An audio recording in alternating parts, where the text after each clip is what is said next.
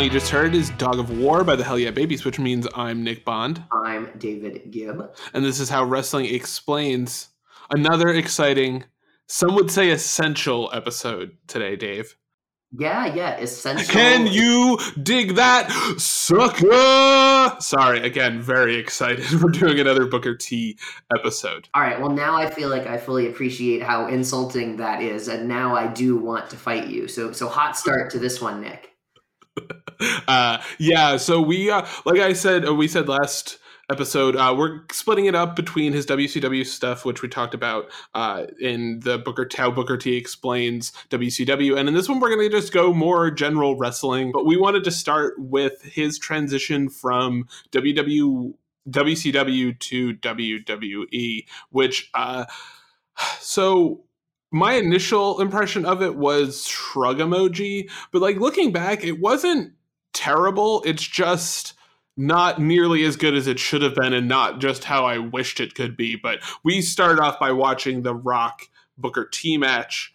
Uh, for at SummerSlam for the WCW Championship, and it's a really good match, and he can clearly work the WWE main event style. The fact that they didn't really have him do that is probably the most frustrating part about that match. Otherwise, it's a really good one. Yeah, yeah, I really, really enjoyed this match. I think that like by the standards of The Rock, this is an excellent match that I would put up there in like the top tier with matches that he had with with Steve Austin or Mick Foley or the, the famous match with Hogan. I think that this is not just an essential Booker match, but an essential Rock match and maybe an essential SummerSlam match. Like you said, I think this is just like a great example of the WWE main event style. I mean, you know, there's a lot of misdirection involving Shane McMahon and and WCW people there's a you know a whole finisher exchange party kind of thing. Like it's very WWE main event, but it it really is just like one of the perfect examples of that style of main event that I've ever seen. Yeah, because Booker T can work. He's both entertaining and athletic, so that's why he worked in both the WCW and the WWE style because.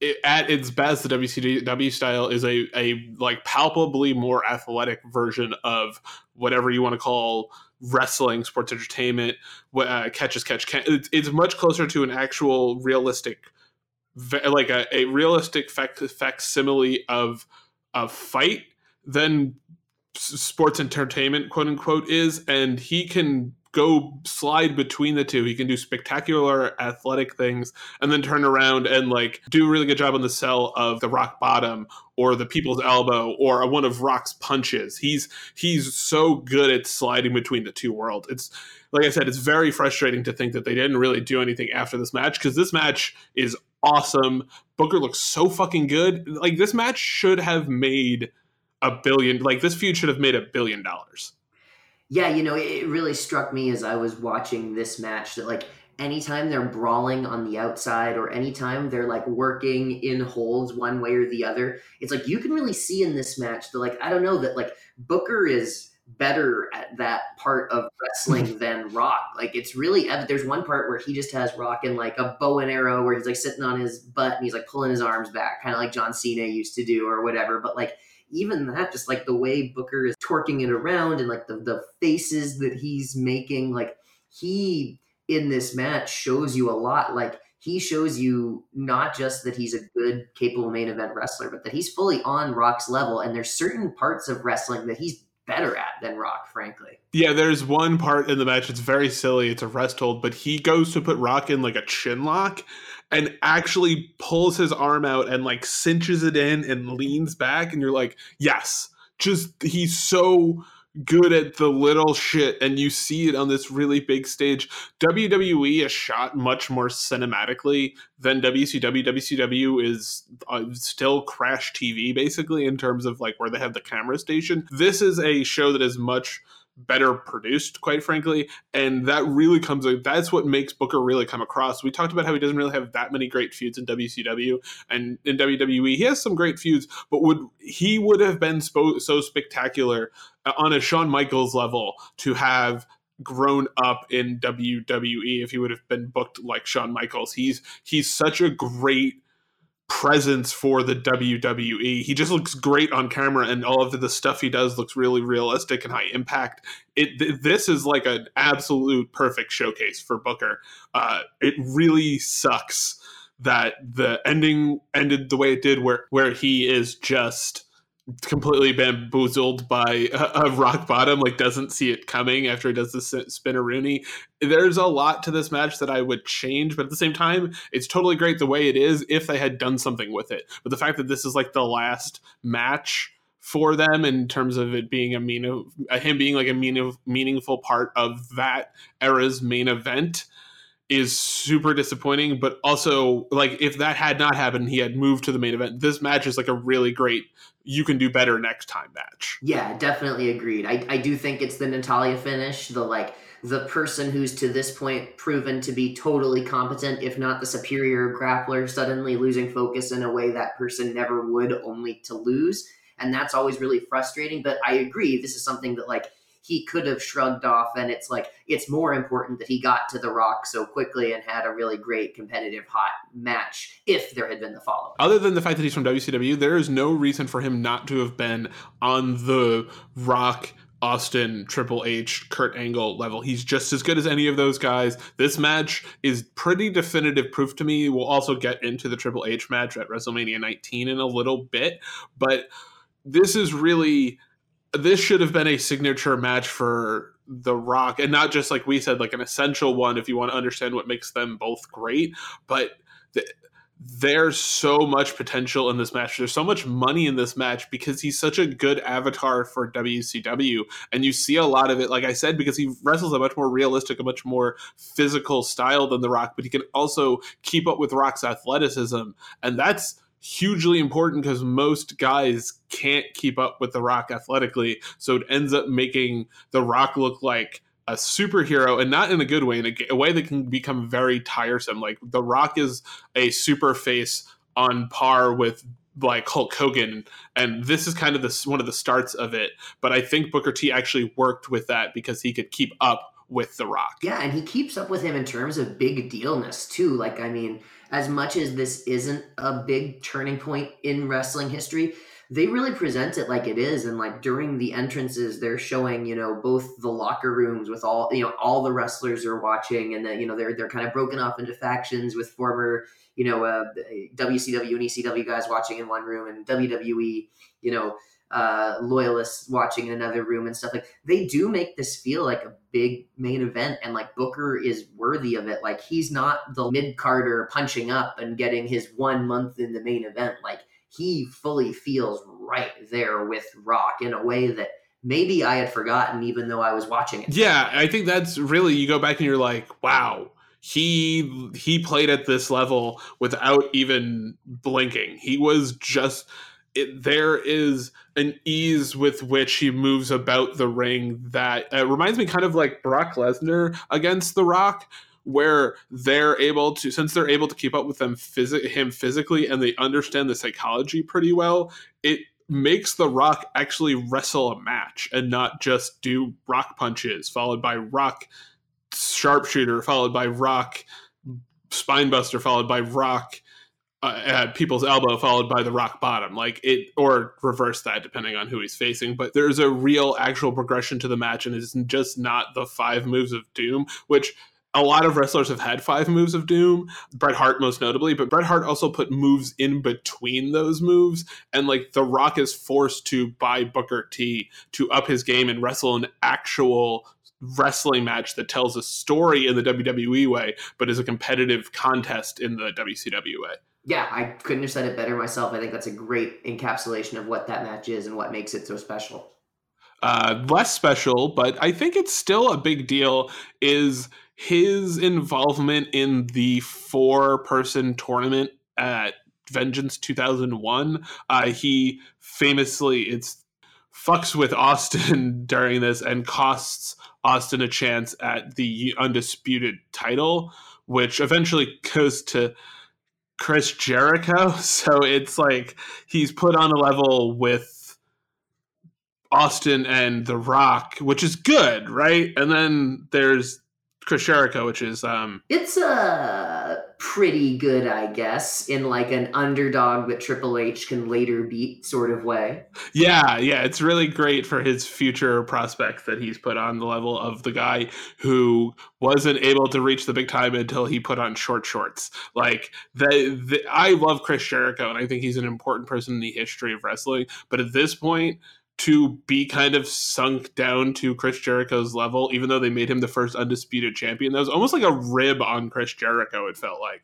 Like and Booker T gets a feud with Austin out of this, but it's not the feud he he should have been such a bigger part of their plans going forward and always felt like with Booker T the goal was to make him pay for having been in WCW by having him be beat up or worked over or doesn't get put over necessarily though it, sometimes it's not their fault by the big guys in WWF like oh well this is what you get for coming in here and being good enough to have to be featured but not good enough to build a time machine, go back in time, and sign with the WWE in the late '90s. Yeah, you know the territory system used to prevent uh, people from being able to treat wrestlers that way. Like that was kind of part of the glory of it, right? It's like, well, if you guys are going to be jerks to me, I'm going to go work somewhere else where they appreciate who I am.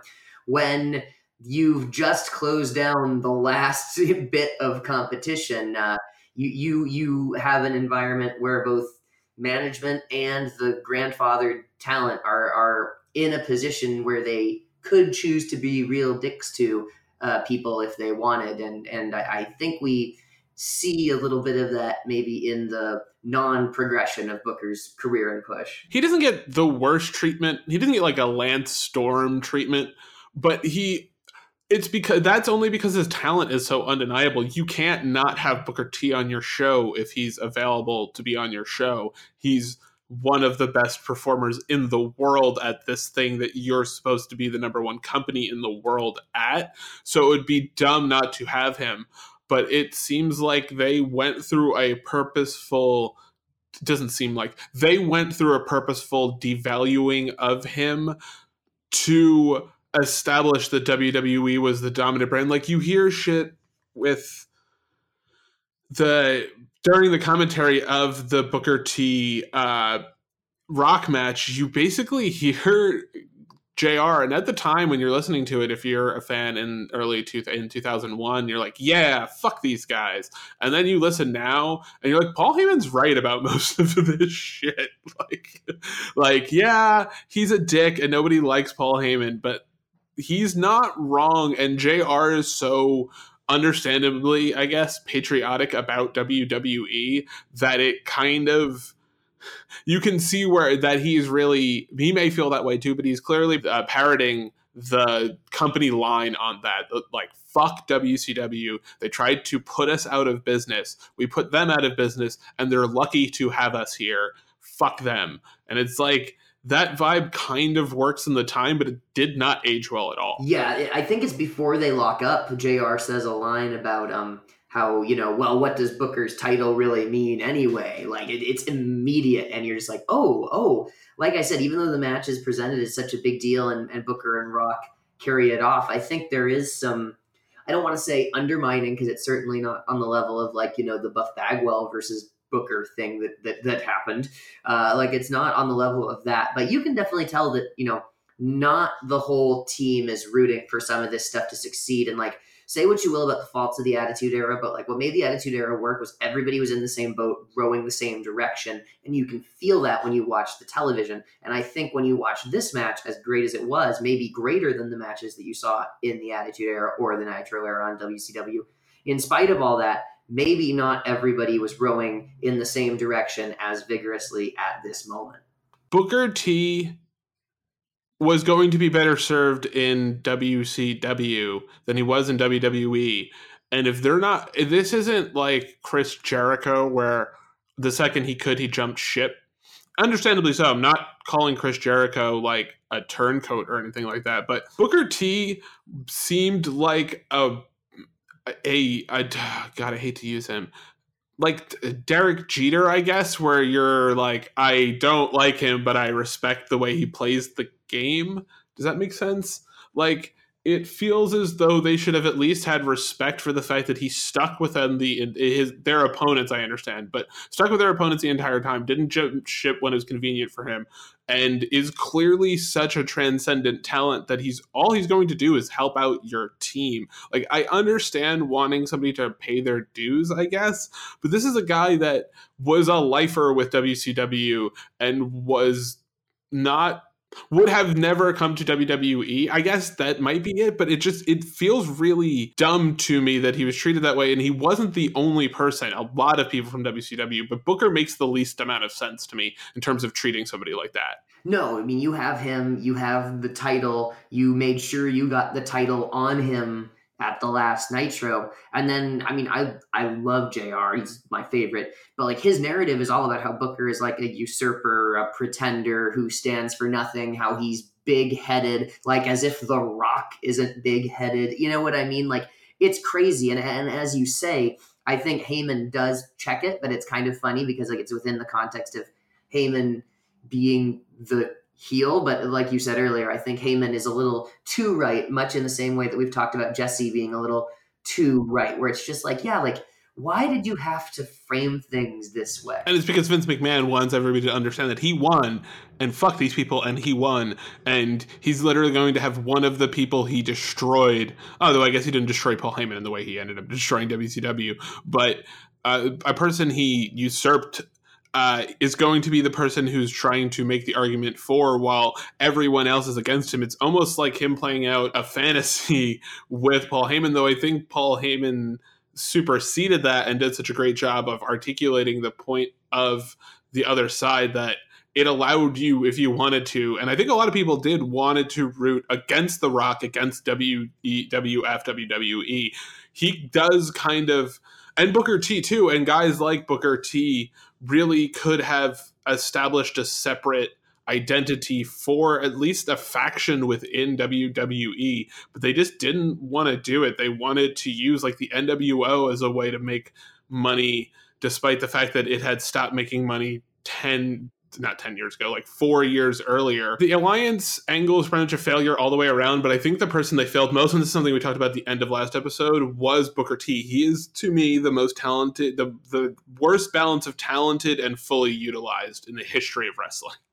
Yeah, yeah, definitely. I agree with you. And when you say they did want to use the NWO, it's like, well, who were the NWO? They were Vince guys anyway, right? And they made them even more Vince guys by like putting Shawn Michaels in there and stuff. It was like even the WCW stuff that Vince wanted was the WCW stuff that was really Vince stuff to begin with. You know, the guy just like he, he's uh who is it? Uh, not narcissus or is it who fell in love with his yeah narcissus right? Fell in love with his own reflection in the lake and stuff. Like I, I, think there's some of that at play here with with vince. And i think a lot of what happens as a result of what we've just been talking about is this lost generation of and this is something we've touched on before they were really afraid to develop guys because the attitude era had changed the understanding of scale so much that they will if we have to build new stars it's clearly going to cut into our bottom line this way and our ratings this way and this way. I think one thing that's been a constant problem for the wwf since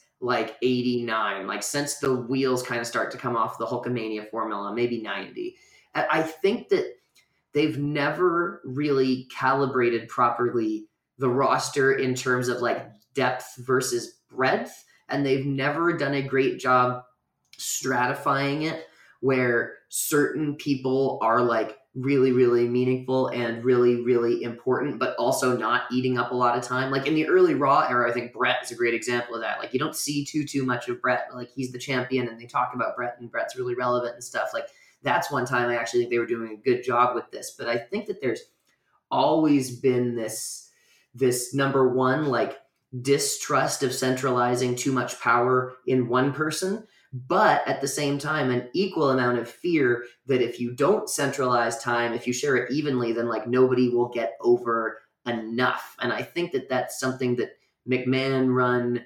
wwe has kind of always been been grappling with even like down to today. Like i would tell you that like this WrestleMania, some of the problems of the card are a result of a miscalibration between depth and breadth and how you use TV time. They don't feel confident in their ability to get from point A to point B on a story. They go point A, point 1A where like Becky is out of the title match because she did she pissed off Vince McMahon and then she has to get in the title match. She has a match with, and it becomes this convoluted thing where you could have just had okay, Becky and the can down the road constantly. Sorry, yeah. continue. No, and that's that's part of the problem, and that's basically what I'm saying is the WWE has become afraid to put any like you said they're afraid to centralize unless it's a guy like john cena who's the ultimate company man they have two shows now and you can't be you cannot put guys on both shows you can't do it you will hurt them very but they will get injured. That's just you can't your human body the human body can't do that shit. So they're afraid to put all of their eggs in one basket for good logistical reasons and also they're afraid that once they become stars they'll just leave. Like that's one of their big fears with someone like Ronda which is why Charlotte's in the match.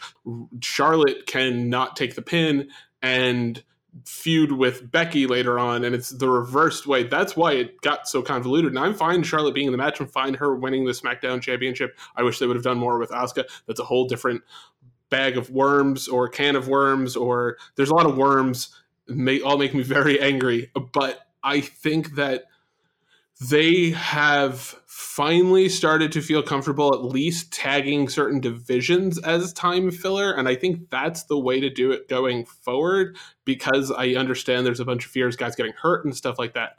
But without some sort of competition to force you to get behind people you can just keep the train moving by pushing it farther down the tracks or kicking the can farther down the tracks because people don't ha- really have another option yeah, definitely. I mean, it's it's it's that it's that problem of uh, having to rely entirely on internal motivation. Like internal motivation is great, and the most successful people are intrinsically internally motivated.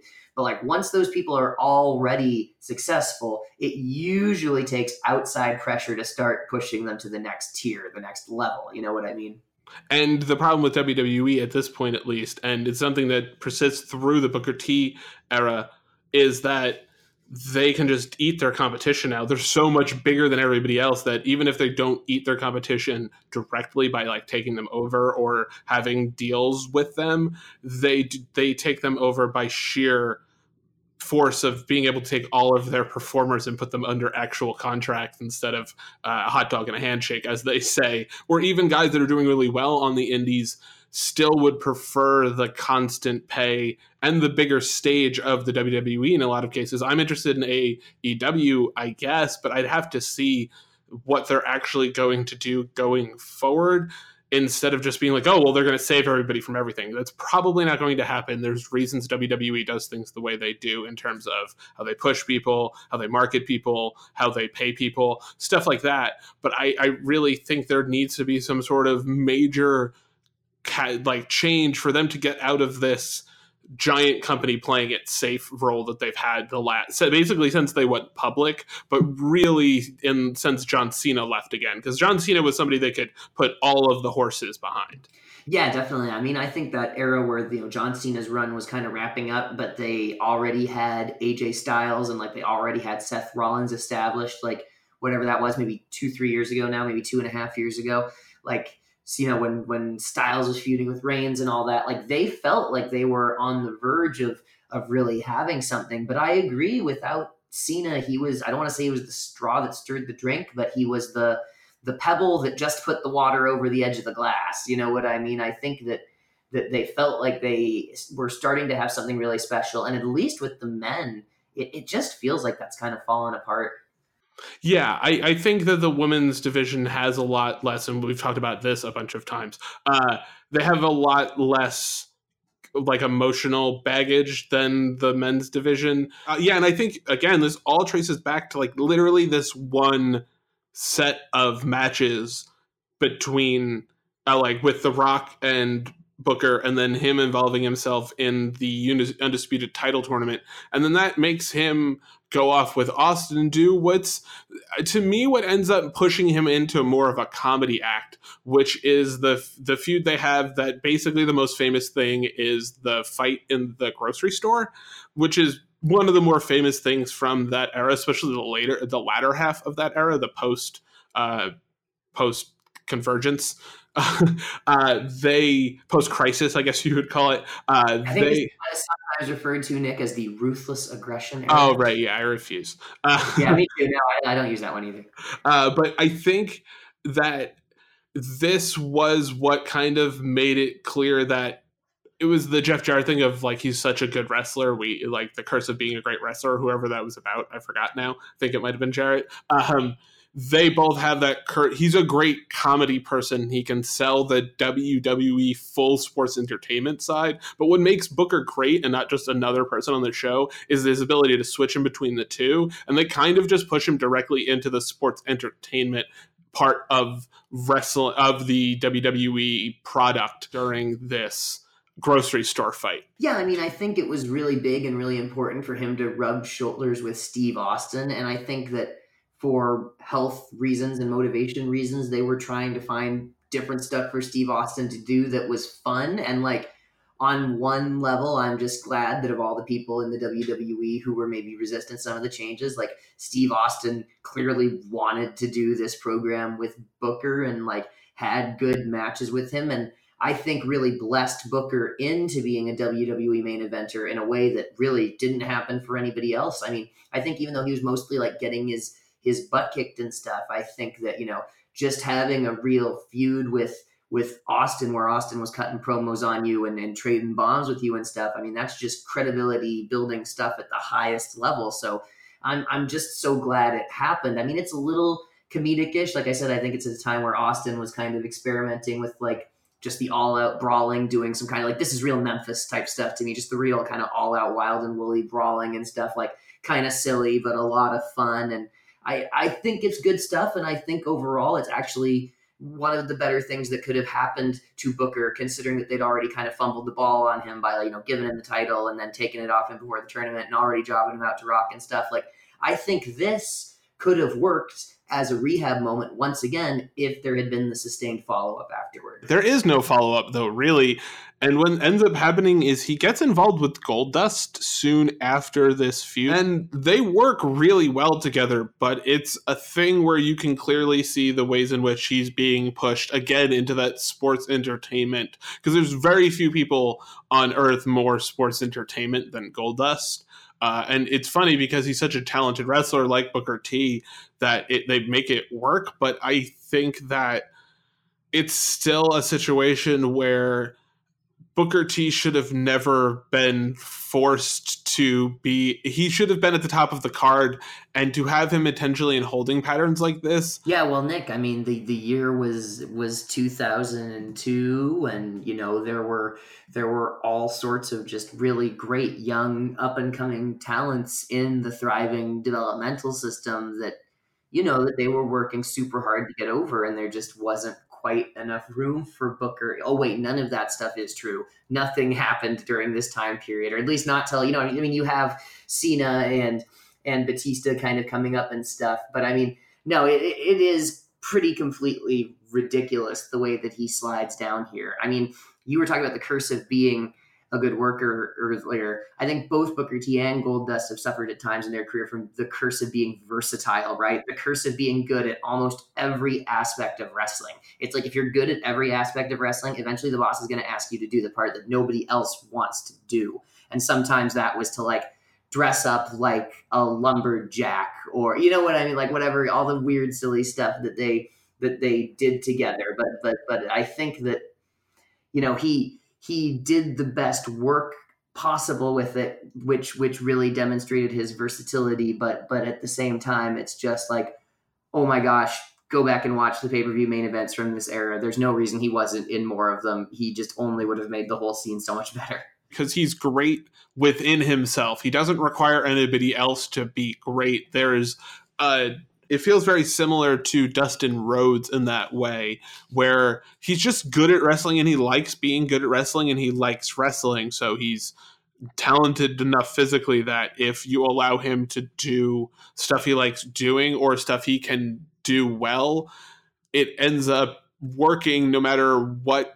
stupid ass shit you make him do. Like it, this for all of the complaining we've just done, it really works. It's a really great pairing that you. It's an odd couple, but it's also two people with real chemistry that really respect each other, and I think it comes from at least with Booker T, a history of working with it, it is his brother, but having a tag team partner really helps. I think you know the ropes of how to interact with somebody and how to lean on them and let them lean on you when you need it without making either of you look weak. And I, I think they both come out of this. I mean, Booker T obviously comes out looking stronger, but there's definitely, it boosted both of their careers.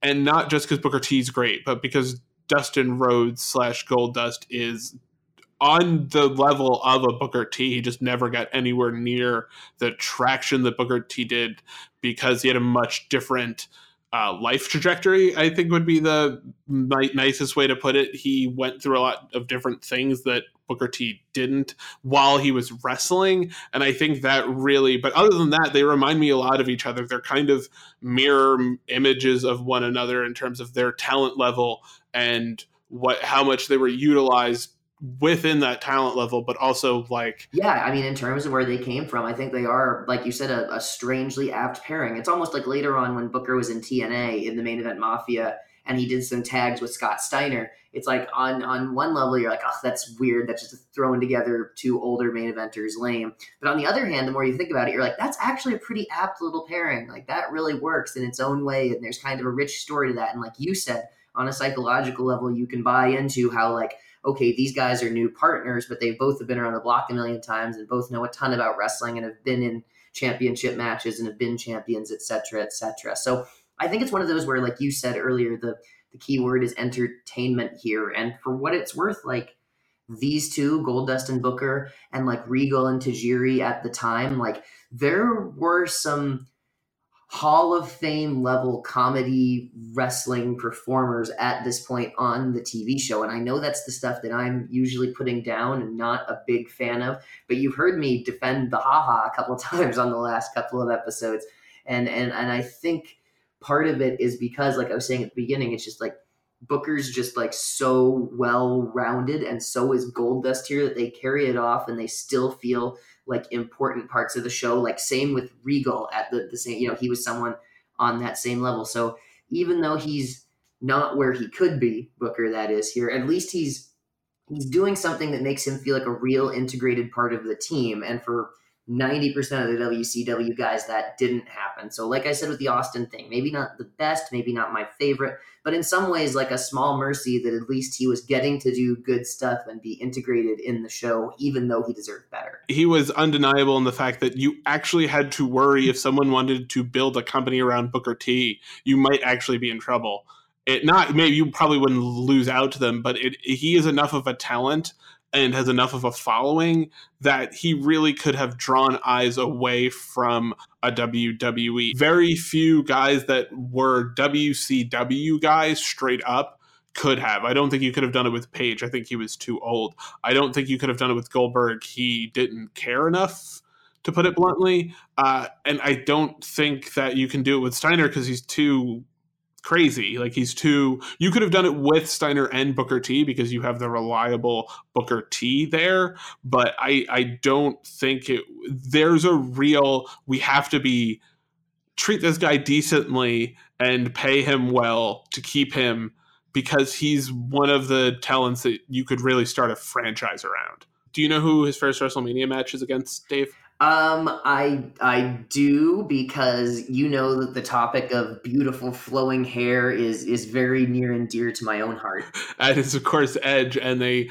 I, I, this is wrestling, everybody. This is wrestling. Uh, uh, they feud over uh, who's going to appear in a Japanese shampoo commercial, uh, which is some next level uh, Bob Sparky plug shit where it's just like you made this up fucking whole cloth just to build a feud around two guys you needed to get on the show and couldn't think of something better that wasn't also important. First of all, Nick, it was Thurman Sparky plug and Bob Spark plug Holly. uh, just just throw that out there be, before we get too deep. But yeah, this is when people are making fun of pro wrestling for being like really hokey, like when I think of the uh, the South Park episode, the WWE South Park episode, which is it called WTF or something like it's it's something punny and clever like that. But the, the the one where they're kind of making fun of wrestling for being a big soap opera and stuff like this is that level of stuff. This is like this is this is Katie Vick level. This is just like the absolute dirt worst, most reductive thing people think about wrestling. yeah, it, it, I think it's trying to pretend to be like ironic, like self-aware, like an Austin Powers. Like I guess Austin Powers was big at the time. Like it's kind of almost that vibe, I guess. Like a how outrageous is this? But we're still going to accommodate it into the world of the film. Like I don't know, just just weird. It oh, actually, I was going to say it almost reminds me of Jerry Maguire in the sense that it that's one of the first things that really introduce you to the ridiculousness of like player endorsements and stuff like that. The idea that like a Japanese shampoo company would want these two idiots is hilarious to me. Like I thought it was like watching the old WrestleManias. You're like, wait, seriously, this is the fucking storyline, and the match is good. It totally works, but it's about a shampoo commercial, which again is them not knowing what to do with the amount of talent they have on the roster and being afraid to go, you know what? Booker T deserves to be in one of the major WrestleMania matches at WrestleMania 18, which is in some ways the like beginning of the end of the peak of wrestling. Uh, like he should have been more prominently involved, or you don't even like the match with Edge works. Why not have it be some sort of uh number one contender match or like build a feud that's not about a shampoo commercial is basically what i'm saying is there's a bunch of things you could have done. We both want to be at wrestlemania. Uh, this is my first wrestlemania and then have edge come out and be like do you think you've accomplished so much I've been to I've been in five WrestleManias or something like that, and literally have the match be about WrestleMania, the fucking show they're on. Like you don't have to have it be a shampoo commercial to generate whatever kind of heat you're going to generate from that is going to be about the feud itself, not the people in the feud. It kind of pushes the heat away from both of them, and again, it feels like they just don't know what to do with the talent they have on their roster. I feel like you've just never used really good shampoo, Nick. You've seen my hair when it gets long. I use top of the line stuff that you can get. The best stuff you can get at Stop and Shop that goes in my hair. All right, pal. So yeah, it's the. I'm not gonna. I'm not gonna buzz advertise it, but it's it's good. It leaves my hair silky. It smells nice. It's yeah. So fuck you, Dave. You know what? Fuck you. I'm canceling this podcast and the other podcasts. No more podcasts. There you go. My take on my take on hair was just not woke enough. We're canceled. uh, yeah. So it, th- these are the kinds of things that allow Booker T to be used as a comedy figure, which is seemingly innocuous until they do things like I don't know if they were in some sort of fantasy or nightmare world where like they're like let's have our CEO, chairman of the board of a major public company uh, use the N word on television. Like that would be crazy to do, right? Yeah, yeah, that would be pretty crazy. And like you, you know, let let's do that and then let's also expect that like it could never like come to light years later when said person's like spouse has worked for the president or some crazy hypothetical unlikely scenario such as that. Yeah, if something wild like that were to happen, uh, you definitely not want this CEO of a publicly traded company using a racial slur and then using his most prominent black performer as a human shield for it by making him make a joke at the end of the segment. That would that'd be terrible if somebody did something like that, right, Dave? It would, but you know what? That was one of the things that I found the most frustrating on the the John Oliver piece. I mean, I loved it across the board. I thought it was really, really good. I didn't have a problem with the Roman Reigns joke because that most people did. I think that those are the people who were offended by that Roman Reigns joke are the people who secretly just want to jump to the WWE's defense so fast. Anyway, Anyway, the one thing that I thought was weird is they they played that clip, you know, where he where Vince McMahon says the N word, and they showed him walking past Booker and they showed Booker making the reaction face, but they didn't play Booker saying the line, tell me he didn't just say that. Because to me, that's the worst part is that they like make him co sign on it. They like make him or instructed him or scripted him to add a punchline that like took the edge off something where you're like, oh, he just said the N word. Like, should I be offended by that? And then they immediately have Booker there being just like, no, no, no, just laugh it off. It's a, it's a joke. Like to me, that was the worst part of the whole thing. Yeah, it was like he was just coming in like, it's okay, everybody, don't worry. I'm here. I'm supervising. I'm chaperoning. We're okay. He has a black friend. I swear, I am he. yeah, it's it's just it's one of those segments where and we talked about this in the last episode where hog wild is uncomfortable because the crowd is doing it and and being like outwardly racist and making everybody uncomfortable because they don't care not to or want to in some cases want to make people uncomfortable in a way that's really sinister. Like this is just Vince McMahon showing how big his balls are almost. Like I, that's as like I, I don't like putting things that crassly yeah, like, they're the size of grapefruit. It's documented. He should definitely get that checked out by a doctor. That's horrifying. But uh, it, explains a lot. It's one of those things where you're like what do you why? Why is this does this seem like a good idea to you? Why would you do this? Why wouldn't you have somebody on the show? And then you realize oh they don't really have they didn't have that many writers who are people of color for a pretty long time. There's no one in the room going you can't say that. That's really bad like and inappropriate and there's no need for it in the storyline. Like they can address these things without using language like that and they especially don't have to put it in the hands of a sextagenarian who like has a history of putting black putting white people in blackface and putting black people in roles that are play off of stereotypes that really shouldn't be used by a publicly traded by any company entertainment company period but especially one that's not supposed, supposed to be somewhat i guess at this point it wasn't but like is at least nominally supposed to be like something kids should be into?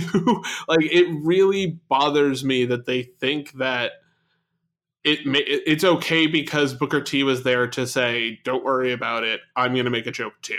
Yeah, and it's troubling because it's it's really it's only one side of a two pronged attack. Like there's on one level there's this like laugh it off like you know we he walked past the big strong black guy and the big strong black guy didn't kick his ass so it must be okay or it must be okay for people in positions of power to do that because what are their subordinates going to say? Like all of those messages are really really terrible and overt but like then there's the other prong of the attack which is the famous like people like you statement, like saying the N word in a laughing way, but then saying people like you in a dead serious dog whistle way. When you're presenting both of those things, it's like, oh man, maybe one of them could be an accident or a mistake or bad judgment or, like you said, the lack of someone of color in the room.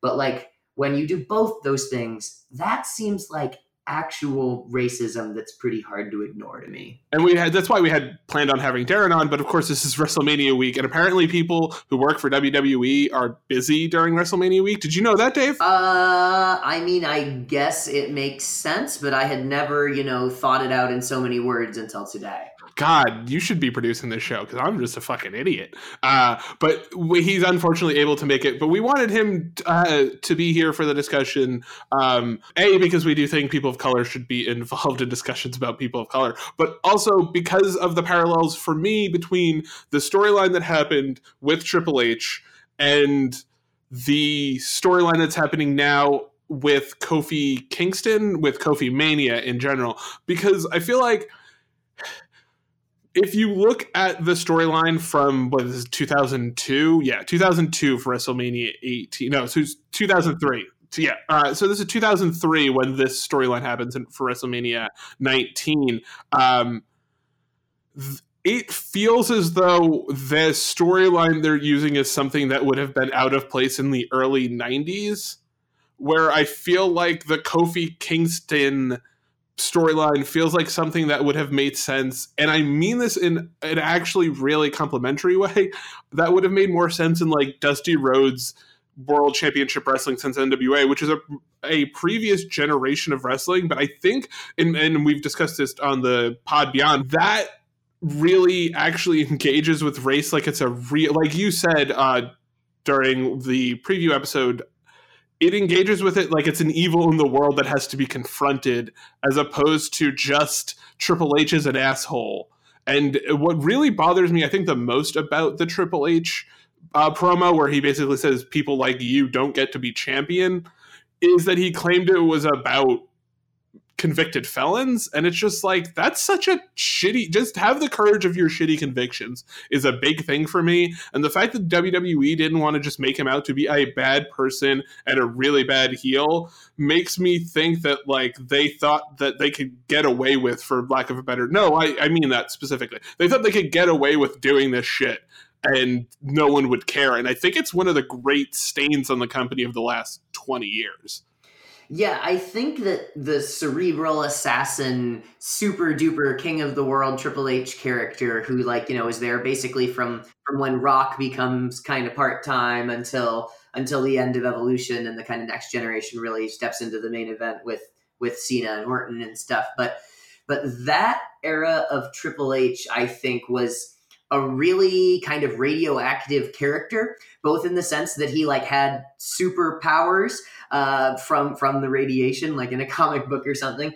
But like in in a really dangerous, destabilizing kind of way as well, because he had that like real edge of the him being married to Stephanie and like the Stephanie Chyna Triple H triangle and the like being married to the boss's daughter at a time where like people didn't know the degree to which their their marriage and divorce were legitimate but like he was a character who seemed way more real in almost a world breaking way in some scenarios. Like the i mean this is years later but like him telling chris masters that he didn't you know fit into the suit anymore kind of stuff. Just that like world breaking realer than everybody else super cool guy kevin nash stuff and and i think that when we watch the pod beyond and we see the Andersons, the Andersons feel like wrestlers. They exist within the world of the show and, and, adhere to kind of all the conventions as wrestling. But when you have Triple H, who's this like slightly world breaking, bigger than the show or or realer than the show character, and he starts starts using this like dog whistle racism stuff, like that seems like an extra level creepier because he's like realer than the show. You know what I mean? Yeah, it feels much closer to segregation now, segregation forever when Strom Thurmond says it as opposed to some idiot racist. Like it he has real power. How do we know he's not deciding? And I think that's part of getting the heat, but then you have to have him lose the fucking match. Like we would not be talking yeah. about this if he didn't lose the match. And I'm not saying that that was Triple H's fault. I don't know what happened. I wasn't there. And I'm a pretty staunch defender of Triple H and every single other capacity other than this. This is just it's bad writing. It's I, I, I don't mean in the I, I, don't believe in the concept of political correctness. I think when people say you uh, you have to be so politically correct, what they mean to say is I used to be able to say shitty things without consequences, and I don't like that there are consequences now. But this shit is just it's just racist, and even if it wasn't racist, it's offensive to people just human like the idea that there are certain types of people in general in any walk of life that can achieve things is just like such a shitty way to look at the world. And again i understand that he's a heel i get it. But this is just fucking bad writing that makes you angry at the show in a way that makes you think that they don't care about the stuff they're talking about. Not in the sense that it's real or not real, but that they are playing with a very specific set of very dangerous things that they don't understand, they don't appreciate the level to which it allows racism to be validated when people like Triple H win in the context he won in WrestleMania 19. Like, I understand it's wrestling. I get that. But there are things that are bigger than wrestling that you can include with wrestling if you do it correctly. And this is just so poorly executed, it's inexcusable. Yeah, I mean, I think I, I think I mentioned this before on a previous episode, so I won't retread the whole anecdote. Uh, but I, I think that part of what happened here is you have the story and the story is as written is is kind of edgy and goes certain places but i think does it on purpose. And then of course like you said you have the happy ending where booker prevails and the racist is is defeated and laid low and his the depravity of his ways made bare etc etc but i think we have the like storytelling running into wrestler stuff. And like I, I think I've said in the past that in my head, I think part of why we got this finish is because something we talked about earlier is because that Austin had beat Booker. So I think that it's like, well, who are the, you know, so we've got the merger, right? Who are the big WWF guys that we want to keep really strong? Well, we've got Austin and we've got Rock and we've got Triple H and Austin and Rock each already got Booker. And then imagine convincing Triple H that you're going to lose to him at WrestleMania. Do you see where uh, maybe it just I don't know. It just it just doesn't make any sense to me. yeah, it's it's really bad. I don't I, I I don't know how any other way to put it. It's a really rough watch. The match is decent, but even even the commentary in the match is fucking Jerry Lawler is just you can uh, it's so frustrating because it's it's it should have just been what it they should have just had Booker win. Like you could have done literally everything they did and just had a different ending to the story and it doesn't become a black mark on the company and like the high water low water mark however you want to put it the zenith I think it's clear of televised racism uh, and institutional televised racism in wrestling since like they put Booker T in fucking cuffs and had him be one in a poker game when he first entered WCW, and then immediately were like, "This is fucking terrible." Except they didn't do that at Wrestle fucking Mania with the World Heavyweight Championship that Booker T is the standard bearer for. So they are literally saying you're not good enough when you actually have to face. Like, oh, God, it's I, I know I've asked this a couple times. Am I overreacting, or is this like one of the worst things they've ever done? No, it's really gross, and I think it's the only the kind of move that you do when you feel like you can do no wrong. You know what I mean? Like when we talk about mm-hmm. this, like 2001 to 2005 or six span, where the prog- product was just like really stagnant, and there was a bunch of bad, repetitive, half-assed crap really going on on a consistent basis. I mean, you know, Vince McMahon, I think he's good at winning, um, but he he takes really ugly victory laps. If you look at like what happens between say WrestleMania 3 and WrestleMania 4 or if you look what happens immediately after WCW goes down it's like he just can't help himself and he he he he thinks that because he won, that means that exactly what he wants to do is the best decision because trusting his gut is what led to him winning. You know what I mean?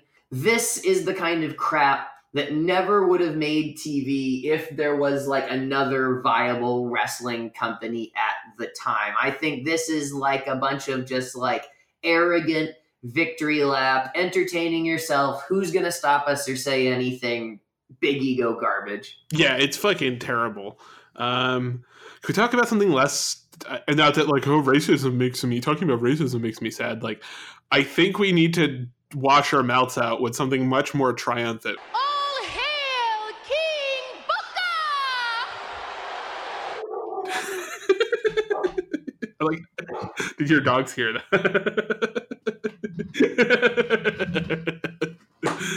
uh, that's funny. Sorry no, it's totally fine. Just perfect. I said it, and they were immediately like, "Fuck that shit."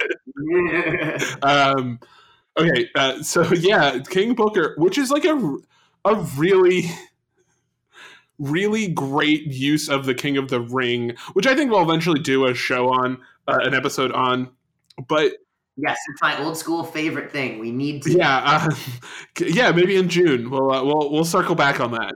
There we go. It's my, it's my birthday month. It was traditionally in June. It's it's a match made in heaven.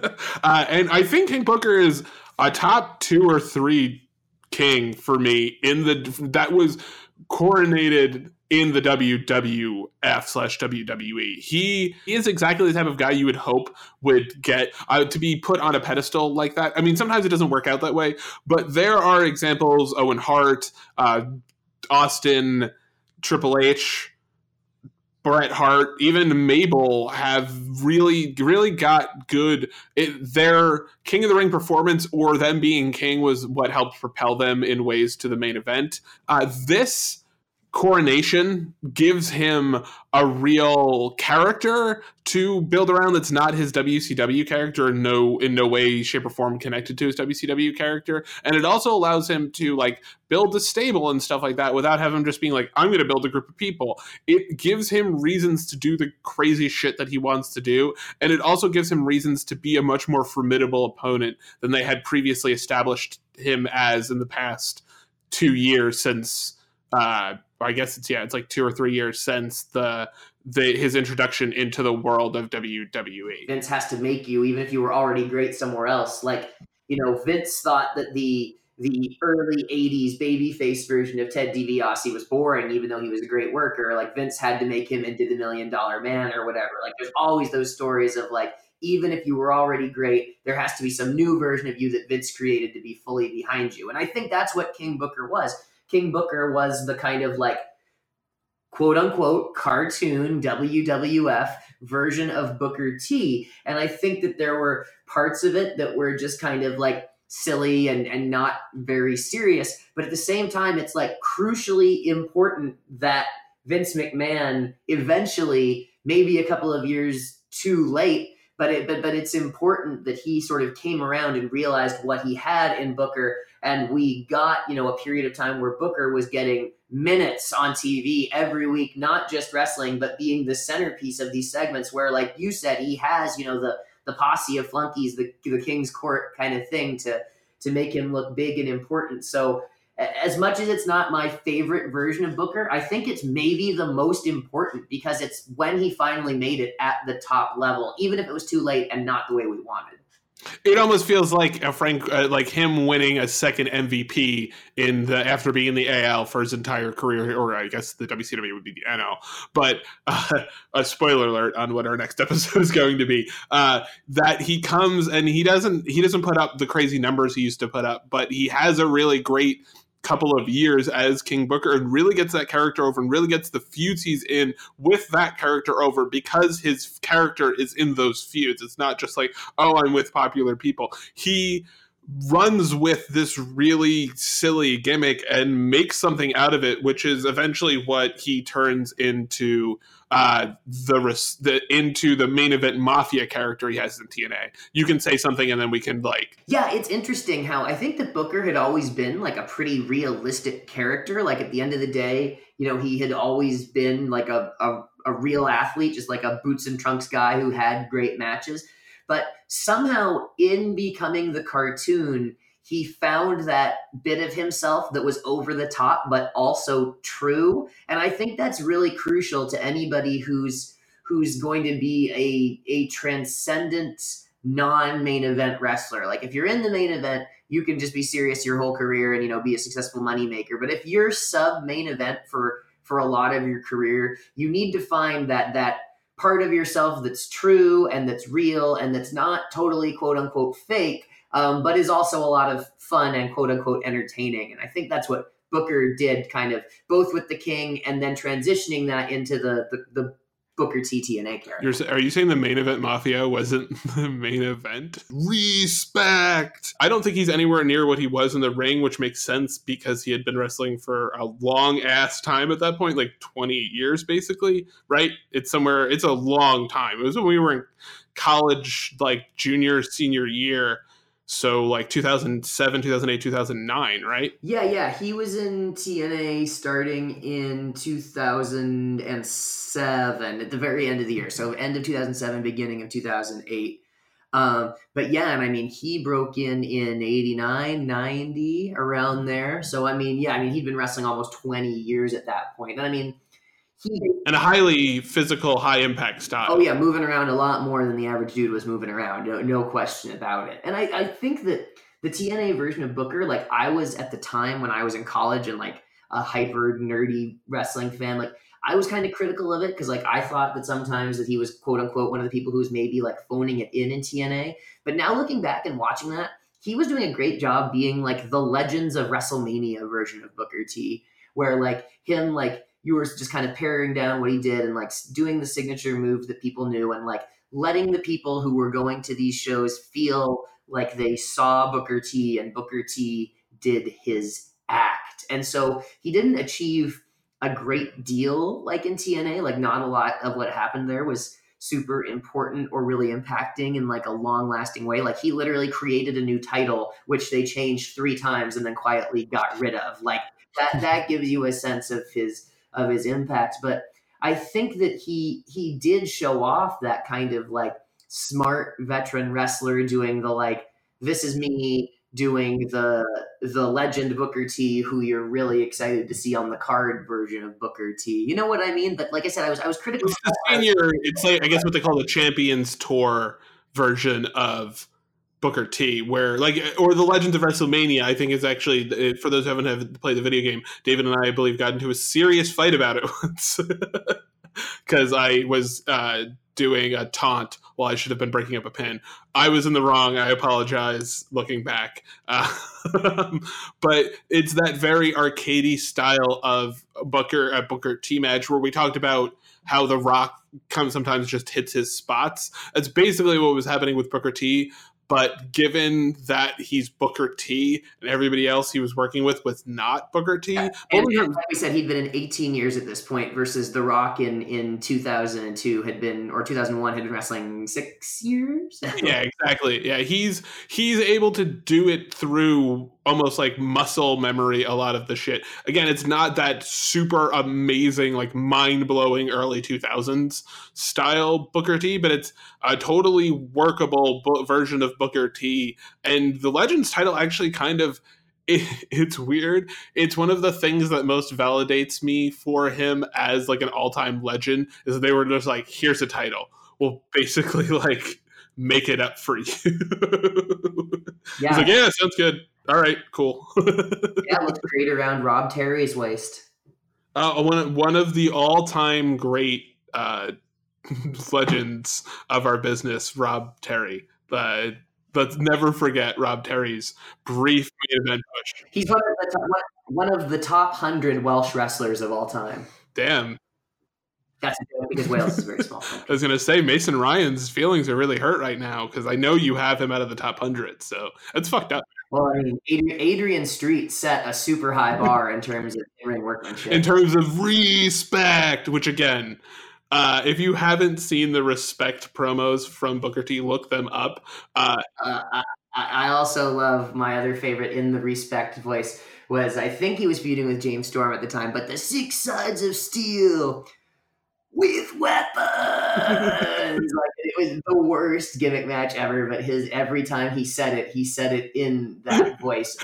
it made you want to see the pay per view as bad as you knew it was going to be. Like he, it really was pretty magical. Once again, I'm like, it should just be kind of like cartoonish, over the top stuff, but it, it, it's the magic of wrestling that someone who's like really good at wrestling can do stuff that's like completely fucking stupid and like that's the most memorable thing at the end of the show. Like when he was doing that sort of like I remember like like that super kind of coked up King Booker, I guess is how I would describe the, the character that he played in the main event Mafia. But it was so cartoonish and over the top.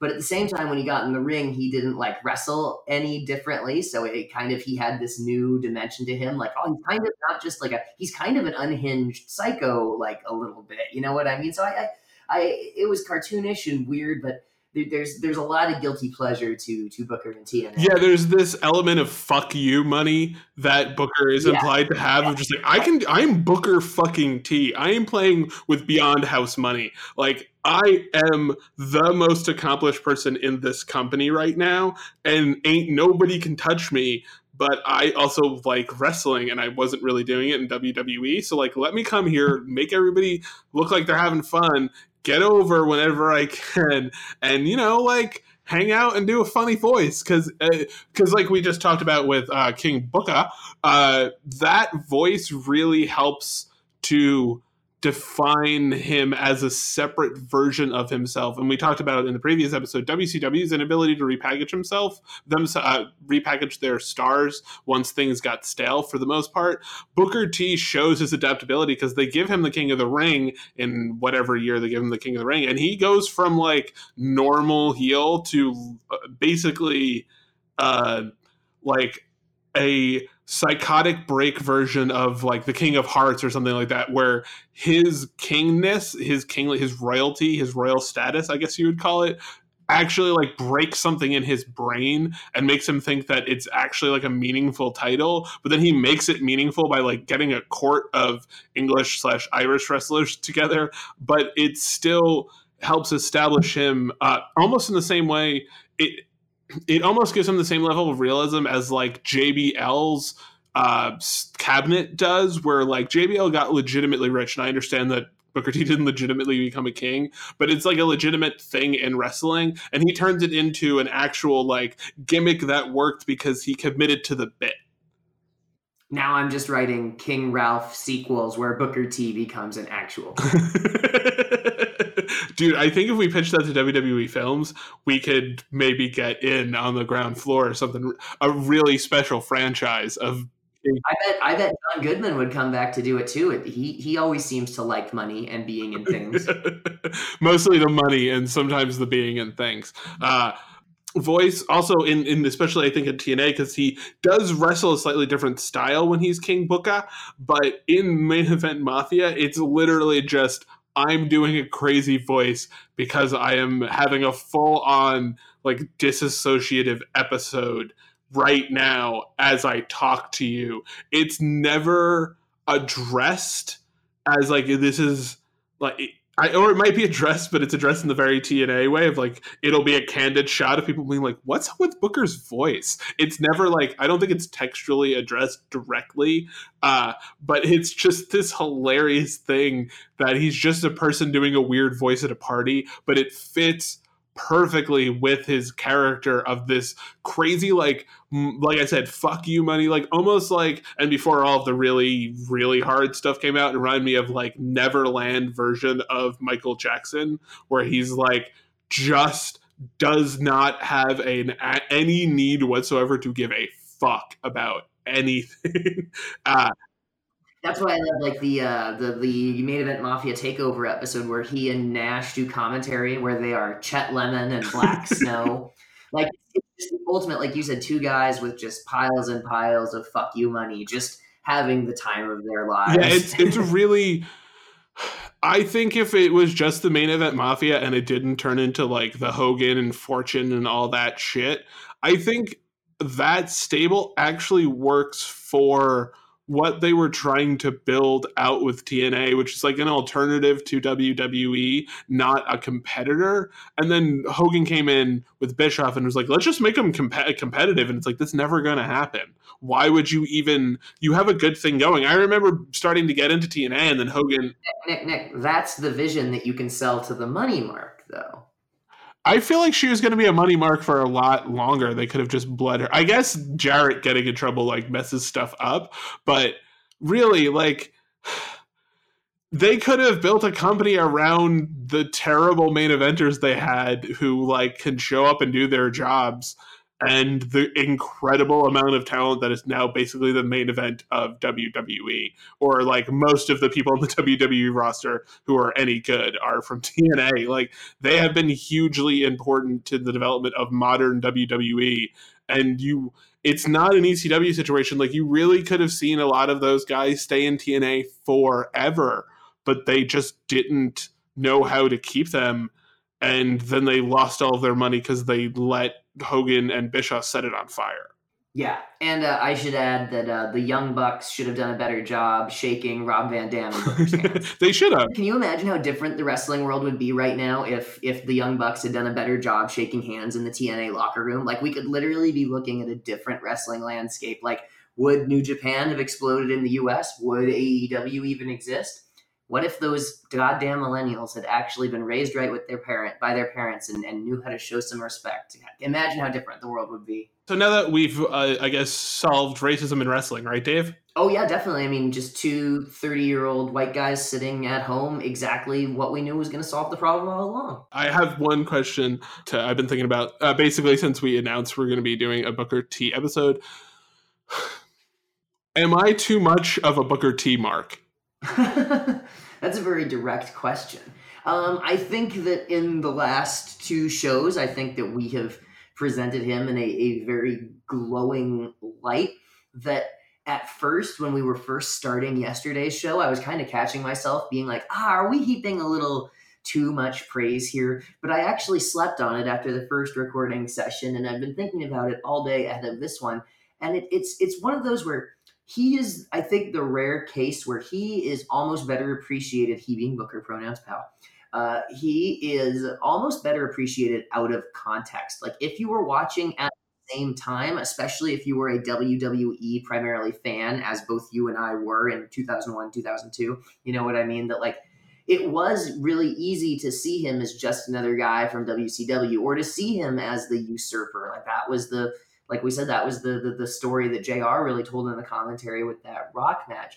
But I think looking back years later, he really is someone who stands up eh, above the crowd and you're like, man, this guy was so talented and like he got there and was good and had the great career, but he's someone who really could have been so much more. Like maybe in, in just an era where, you know, there's one or two guys who aren't there, or there's one or two guys from from the Attitude Era WWF who aren't grandfathered, like in an era where JBL isn't going to get grandfathered up for being a good boy, you know what I mean? Like all that stuff. Like he really, really could have been something. And I don't know if I even realized how much he could have been until we went back and started looking at things closely and, and really talking about him in both a big picture way and a granular picture way. I think that I knew that he was an important wrestler, but even I was selling him short on how special he was until we did this. Yeah, I, I, mentioned this during the last episode. The match that I, the first match was like, I love Booker T. He's absolutely incredible. It's a couple years ago. Uh, a friend of the show and I, uh, a friend of the show, Andy Miller, and I had a, a podcast where we reviewed bad wrestling pay per views. It was called "In No Condition to Perform." It may come out again at some point when we both have free time, uh, but that match, the match I mentioned with uh, him and Sting versus the Road Warriors, I just remember that match and being absolutely fascinated by him and it. And that really fundamentally changed the way I thought about him on every level. Like, I always sought him out as someone after watching that, whereas, like, I have to pay attention to this guy because he's such a great, like, he's so good at being the best person in any match and it's something you see over and over and over again and he's not spectacular he's he is spectacular but he's not it's clear he just never got the right role at the right time until Booker T King Booker uh, and also like late super late period WCW King Booker uh, regular sorry uh, Booker T and I think if they kept it going after his match with The Rock at SummerSlam, that would have really propelled him to this level we're talking about, the Triple H level. I think again, I think he's just as talented just as talented as guys like Triple H. I think he was not given the opportunities guys like Triple H were and I think there's a lot of reasons we discussed during this episode, but I think it's also the W the stink of WCW was never watched from, and I don't think that's fair. I think we couple him with a lot of bad things that weren't his fault, and that's part of what happens when you are on a bunch of shitty teams or running shitty players or having bad like being in bad matches. Like you can only do so much uh, and that's why he works so well out of context. You you don't get brought down by the shitty storylines around him or the shitty performances that he's getting from other people. He in every single one, he's one of the rarer people that in every single match I've seen him in, I can pull something from it and say he did this well. Even the matches that are bad, even the short matches that are meaningless, he does something good in every match.